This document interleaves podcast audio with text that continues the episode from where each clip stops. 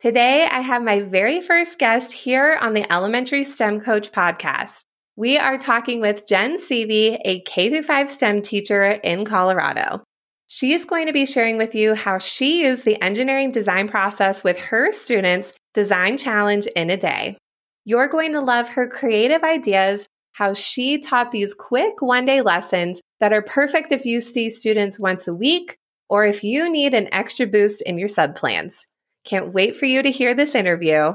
Welcome to the Elementary STEM Coach Podcast, a show that'll help you with lesson ideas, systems, and actionable tips to apply to your classroom. I am your host, Naomi Meredith, a former classroom teacher turned current STEM teacher and coach. With over a decade of experience teaching and a master's degree in STEM leadership, I am here to coach you throughout the year to help you gain back more time to create innovative experiences for your students. Grab your earbuds and let's get started. I am so excited to have our first guest here on the Elementary STEM Coach podcast.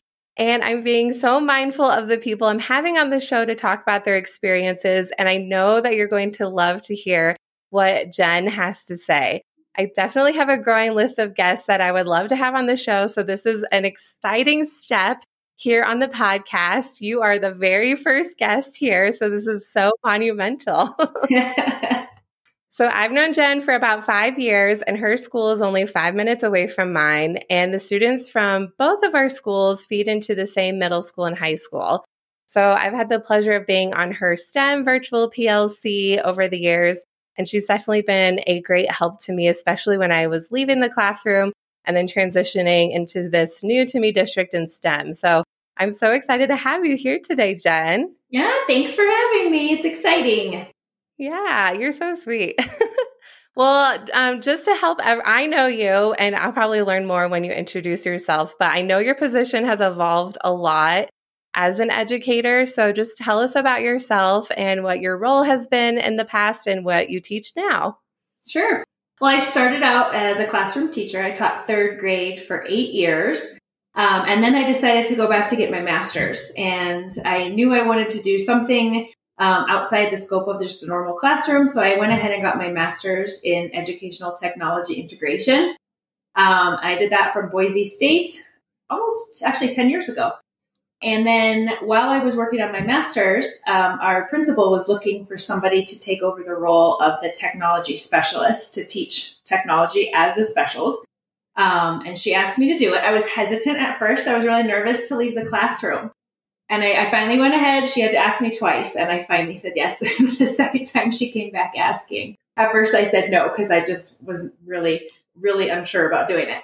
Um, but it turned out to be a great decision. So I taught technology separate from STEM. We actually had five specials at that time. So we had tech and STEM as separate things. But I had always worked with the STEM teacher pretty closely. Um, we did a lot of projects where we kind of partnered up um, as this, we shared students and they'd see me and then see her. So that was great. Um, and then a couple years went by and we ended up getting a bunch of money as a district, as you know, that we got to redesign our classrooms with these innovation spaces. So I got to sit um, on the committee that uh, redid the building. And I got to then get moved into this amazing new space. It was right at the time where our school was shrinking a little bit, and we decided to combine STEM and technology um, into one specials. So at that point, the teacher who had been teaching STEM, she and I kind of job shared. So she taught STEM for third through fifth. I taught STEM for K through two. And then we were actually both instructional coaches as well. And we did that for a year or two. And then we ended up, um, she went back to the classroom and I took over STEM full time. So now I teach STEM K 5.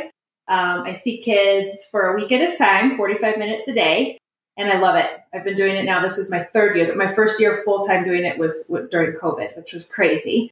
But yeah, now we're back to normal and life is good. It's a good time in the STEM classroom. I love how you have all these different experiences because I feel like all your experiences are like people are in one of those spaces. So I know people who teach STEM full time or they do coaching or even they're technology teachers who want to do part of STEM. So I feel like you have such like a great, well rounded experience when it comes to your teaching and being in the classroom. That helps so much too. So you can see all the perspectives. Yeah, for sure. I never pictured myself here when I decided to be a teacher. I thought I'd be classroom, you know, till I retired. And I'm so glad that that my educational journey has taken me this way because it's super fun. Was it a hard transition to get into STEM from tech, or was it easy for you? Um, I think it was pretty. I mean, it was, it was easier moving from tech to STEM than it was from the classroom to technology. I think, um, just because I really got used to looking at what we were doing more as like a project based and you know shorter time periods, and really a lot of what I did in tech was similar in that we I did use the engineering design process already. Um, just the projects were completely computer based when I was doing that. Well, just shows that you're a really good teacher because you can literally teach anything, Jen. I don't know about that, but sure, we'll go with that. Yeah, you could teach anything. So, when I was in your classroom a couple weeks ago, because we hosted a little training together, which was so sweet and it was so fun, but you had hula hoops hanging from your ceiling. And I know everybody was asking about the hula hoops. And then you were starting to explain to me that you had um, these engineering design process sprints. I'm like, I need to have you on this podcast. Like, I think teachers are going to love hearing about this, whether they teach STEM all five days a week, or I know a lot of STEM teachers, they only see their one class once a week. Um, so you have to tell us all about these. Where did you get the idea? Why are you doing this? Like, tell us all about it because I'm so obsessed. well, one actually, it kind of happened as I like to tell my students from a failure that I think I had last year. I had been planning all these great activities and units for my fourth graders. And it was almost halfway through the school year that had gone by. And I was like, oh my goodness, like we have been doing a lot of computer based stuff, which, as we just talked about, tends is my background. Um, and I think what had happened is coming out of COVID, I, when we were in COVID, it was, I didn't do a whole lot of the hands on because we couldn't share materials. It was a lot of computer based stuff. Yeah. So I was kind of kicking myself. I'm like, how are my fourth graders? They've been on the computer a ton. So I was very intentional about, okay, we are going to start out the year with zero tech. Like it's going to be all hands on, um, simple materials. What can that look like? Um, and at the same time, last year I had also focused on the engineering design process majorly. That was my main professional goal for the year was to really get kids interested in and understanding the different steps in the engineering design process. So, funny enough, in talking to um, our PE teacher at my school, we were sharing. Yeah, I know, right? We were sharing ideas, and she was like, "If you want kids to like learn this process, you should write a song or like a chant or something that would be catchy that they could really you know, grab a hold of. And I was like, love the idea. Also, I'm sure someone has already done that. so I went online and I found this amazing guy named Baba Bomani. And he has written this song. It's the engineering design process. It's a rap. It's super catchy, super cute. And he goes through all the steps of the engineering design process. And then I was even more excited when I saw that he had done a music video for it with a class full of students and they have a little dance that goes with it. So for each step of the design process, there's a little dance move that goes with it. So I started teaching that to all my classes last year. And I'm like, okay, so this year we're going to do a hybrid year. I'm going to start out, we're going to remind ourselves every day for a week when kids would come in. Um, we would start out with the song and doing the little dance moves with it, which they love. It's so fun. Um, and then, so what I did was I'm calling the unit a design challenge in a day. And so each day we would work through all of the steps of the design process, like rapid pace, just super quick. And they would have a simple challenge that they'd have to work through.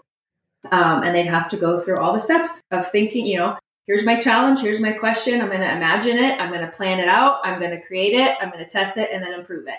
And so, yeah, it turned out really cool. The hula hoops were a major talking point. Everybody, with yeah. everyone, all the kids, every grade was like, "What? what's up with the hula hoops hanging from the ceiling? And I'm like, oh, it's for fourth grade, which then kids are like, oh, you know, I'm not in fourth grade yet, or dang it, we didn't do that last year when I was in fourth grade. It was, it was pretty cute. Um, but the hula hoops was one of the day design challenges, and it was building a paper airplane that you could toss through the hula hoop from eight feet away was ultimately the challenge. Oh, that's far. Yeah, I, it actually is far. I and I what I did after I was testing it, of course, because I'm like, can I even do this? um, I marked spots on the floor. So the first one was about three feet out, the second one was eight feet, and then the last one was about eleven feet. Um, and so kids would stand at the markers and they'd start at the three feet. And if they could successfully throw it through, then they'd back up. And, you know, the middle marker was our eight feet. So that was ultimately the goal. Um, and if they could do that, then they'd back up, which was fun. But it was really neat. And some kids had built paper airplanes before, some hadn't. So um, they could either test out their own idea or build something they've done, or I also let them get out the iPads um, and they could search, you know, for different design ideas on iPad, which was really cool. It was chaotic and crazy, but so much fun. And you've never seen kids so excited to go back and improve their design than when their paper plane's not going through the hula hoop. They couldn't wait to go back and fix it up. So did they try different types of paper or did they have a specific kind? Like, were they testing how different papers flew? No, they didn't. And actually, now that you say that, that's a really good idea. I just had regular old plain copy paper, but that's a really cool idea to test out like construction paper. Yeah, that, that, I, I'll put that on my list for next year because that that'd be a really great question to see if they could figure out which kind of paper flew best. Also, I tried paper airplanes during COVID. There was a class that went remote last minute, and I thought, oh yeah, paper airplanes. Oh, it was so it was chaotic online. I like couldn't physically help them, and I felt so bad. Like this is too hard. I'm like, it's okay, guys. Keep going. I don't know what else to say. You're online. I'm here. You're there. I don't know. So that's great. You could do that in person with the kids. For sure, for sure. It's crazy the things you don't think about that they need direct instruction on, like how to make a tight crease on paper, right? Mm-hmm. These things pop up and you have to be ready. It's a good life skill. for sure. so, did each grade, so you said fourth grade did the paper airplanes, did each grade each day have different challenges or did you overlap any of them or did you do different? Yeah, so it was just fourth grade that worked their way through this. The other grades were still doing engineering design process stuff, but the design sprints were just for fourth grade.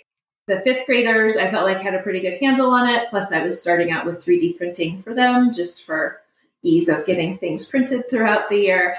And I did focus on the engineering design process with every grade. So every grade did start out with their little song and dance each day. But fourth grade, I just focused on primarily because I wanted to be very intentional, knowing that I felt like, you know, that was an area that I had lacked in the year before, um, wanting to make sure I was super intentional with fourth grade, getting hands on and building things. So each day, fourth grade had a different challenge.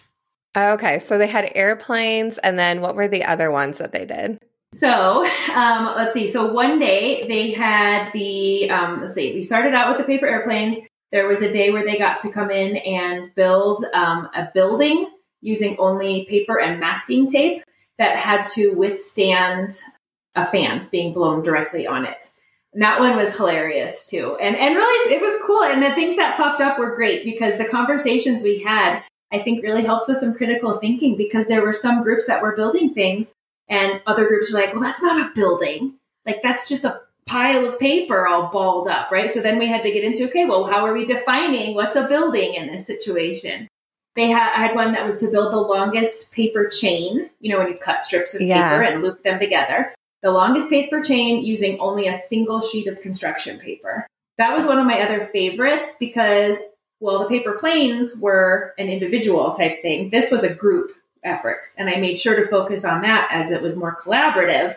Um, and it was really cool to watch the kids have to figure out, okay, a lot of them would split into you're going to be the cutter. You're going to be the taper. I'm going to be like in charge of you all or whatever they would do. Um, so the collaboration part was really cool to see as well and also their strategies. And so it's fun to make sure you know i would always give them the planning part was really fast. It wasn't anything that was in depth every day because we didn't have a ton of time. Um, most days the planning phase was just I'm going to set a timer for three minutes and you're going to talk to the people in your group that whole time. What's your strategy, right? Come up with your plan. So, yes, yeah, so that was fun. We also did a cup stacking. So they had 20 plastic cups and they had to build the tallest tower that they could. So a little bit of friendly competition there with that one and the paper chain. So that was pretty fun. I love that. Those are really good. And in a way, you probably you were teaching the four C's along with the engineering design. So you really had a creativity day with the buildings. Like maybe let's, yeah, here's what a building could look like. That's a little bit of the A too. Like yeah. buildings can look ugly, but if they are more beautiful, people really like them. yep, exactly. so you really had a lot of those four C's. And I love how you talked about too with the planning, how you had kids talk about planning because I think teachers think planning always has to be drawing and labeling, which is important. But it just depends on the day. And I actually talked about that in one of our past episodes. It's all about planning for the engineering design. And that's one of the ways, like, I definitely have done that, like kids talking through it and verbalizing, because that's an important skill. Also, like being able to articulate your thoughts. And you might not have paper in front of you. So, how can you explain it in a way that would make sense? So, that's really good that you did that with your kids. Yeah, thanks. Yeah, it turned out it turned out really well. It's really neat to see, especially again coming back from COVID. I don't know if you've noticed this, but one thing I've seen with my students for sure is they're struggling a little bit to be able to collaborate and work together. I mean, I'm direct instruction. What, what am I trying to say? Giving direct instructions on how to work with a partner. Like, this is how you take turns. This is how, when there's a disagreement, how you can talk it out and figure out, you know, how you're going to move forward. Um, so it was good to have them working in the groups like that where they got that practice. Oh, yeah. We're definitely like we teach all these cool skills, but really, STEM, when it comes down to it, we're all about those soft skills like yeah. the tools are going to change. You use paper and tape, and the kids were super engaged, but really they're working on like the skills that are going to carry them throughout life. And I, yeah, I have seen the same thing, like being very intentional about how to talk to each other and what is appropriate and not appropriate. Like we don't just say, help me, help me, help me. Like, what do you specifically need help with? So, yeah, all those communication skills are so important, especially when they're face to face. It's like, whoa, so much happened like the past couple years. Like I'm so glad you're at school because we can definitely work through these things together. Right. Exactly. Exactly. I was going to say the competition aspect of it led to a lot of good reflections from kids too. Um, like when we did the paper chain, we I would come back and we would. There's a clear winner there. One of those chains is going to be longer than everyone else's. And it was still great to honor everybody's process and talk through, okay, so each group, you know, would share individually, what did you do that you found worked well? And what did you find that maybe hindered your progress? So it was neat to see that. And honestly, having a table group that had been the quote winners, it was neat to see everybody really listen to that table. I feel like more than anybody else and they were willing to hear it right instead of like oh you got the quote wrong answer i'm going to show you the correct way to do it it was oh here's the strategies that our group you know used that worked really well for us so it was awesome to see the respect and the listening happening for each other too that's really good. Were kids frustrated when since the time was shorter? Were they frustrated like, "Oh, I didn't get enough time"? Like were there any kids complaining about that or were they okay with it? They were okay with it. Most days with the paper chains, I think I gave them about 20 minutes, which is a long time, but most groups still could have produced more after that time. But I'm also famous for I will put up on our projector. I just will go to YouTube and type in like 20 minute timer. And there's crazy, I don't know if you ever do that. There's crazy timers out there. There's some that look like little bomb's going to explode when the timer goes off. Some of them are happy and cheerful, whatever. But I always put one up on my whiteboard and it's huge. And so there's no question that they know exactly how much time they have left. Um, so then that really kind of put a kibosh on anybody, you know, I need more time. I never got any of that because they knew exactly how much time they had the entire time. Okay, good. Because yeah, I get kids who I use a timer also. and even when I'm all, it's cleanup time, like, but I need more. I'm like, you have to leave. You're not here forever. I know. um, my right? favorite's classroom screen. Have you used classroom screen? You showed that to me last yes. year. Yes, I have used that where you can have it on there at the same time, right? The yeah. Extension. I get scared of the YouTube ones because sometimes I don't personally like the sound. Oh. and so I get scared and like, oh my gosh, I'm like really startled. And then the kids start laughing at me. I've learned which ones have crazy alarms at the end. And I usually just will run up to the computer and pause it right when it has one second left so they know. But then there hasn't been some crazy siren blaring in their ears because nobody likes that.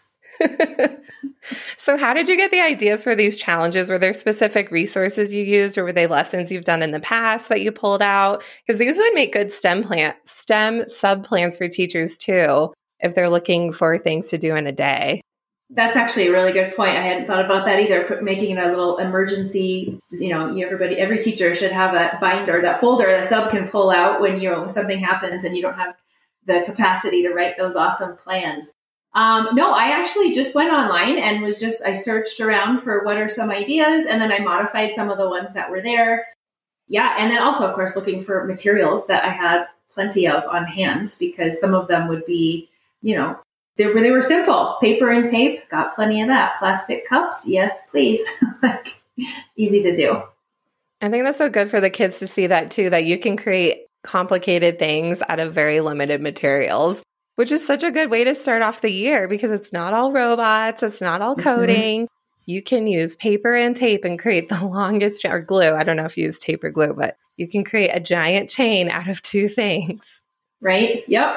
Absolutely. And it was cool to see. I mean, again, back to those little skills like the folding of paper. I've, I have perfected the art of teaching children how to tear tape uh, because they would say, well, we get paper and tape. What about scissors? I'm like, scissors, there's, those aren't on our supply list. Well, how are we supposed to cut the tape? And I'm like, you're not, you're supposed to tear it. So I have completely perfected how to, if you ever need advice on how to teach kids to tear tape, I'm your girl. well, what do you say? Yeah. What do you say to them? What's your advice? You're, you're leaving me hanging. I know, right? You pinch it with both, both hands. And then after you're pinching it, one hand goes forward, one hand goes backwards. Done. I mean, as long as it's masking tape, it'll rip very oh. easily. So we even practice in the air. One hand goes forward, one hand goes backwards. Okay, I'm going to use that. That's a great skill. I mean, it's a silly thing, right? But it really can be cumbersome with kids trying to use tape when they're trying to cut it and it's getting all stuck and all over. I mean, it's those quick little things that makes life more manageable for sure. Oh yeah, it's good. It's a good all these things. This I love all of this and just all the little skills that you're teaching kids. This is so so applicable and I know teachers are going to be so excited to try at least one if not all of these challenges. And we'll definitely have to make sure to link these challenges in the show notes for teachers or list out the ideas so they can definitely do that in their classroom. But I yeah. appreciate you being here so much. Where can people connect with you if they have any questions? Can they send you an email? Where would you like them to reach out? Yeah, email is probably the best for sure. Uh, my email is jsevy, and it's S E V Y, at cherrycreekschools.org. Perfect. And we'll link that for people as well. So if they're driving, they don't have to um, scramble and write that down. But thank you so much for your time. You're our great first guest, the first ever on the podcast. So this is Yay. monumental. Yay. Well, thanks for having me. Yes, of course. We'll have to have you back because you're like full of ideas and I could just talk to you all day. Well, thank you so much again. I'll chat with you soon. Thank you so much for listening to today's episode of the Elementary STEM Coach Podcast. I would love to connect with you over on Instagram at Naomi Meredith underscore or send me an email to elementary STEM Coach Podcast at gmail.com. Also, make sure to check out my website, naomimeredith.com, to see all the show notes from today's episode and shop my K 5 STEM resources. Any questions you have, needs for resources, or ideas for episodes, get in touch. I'll talk to you soon.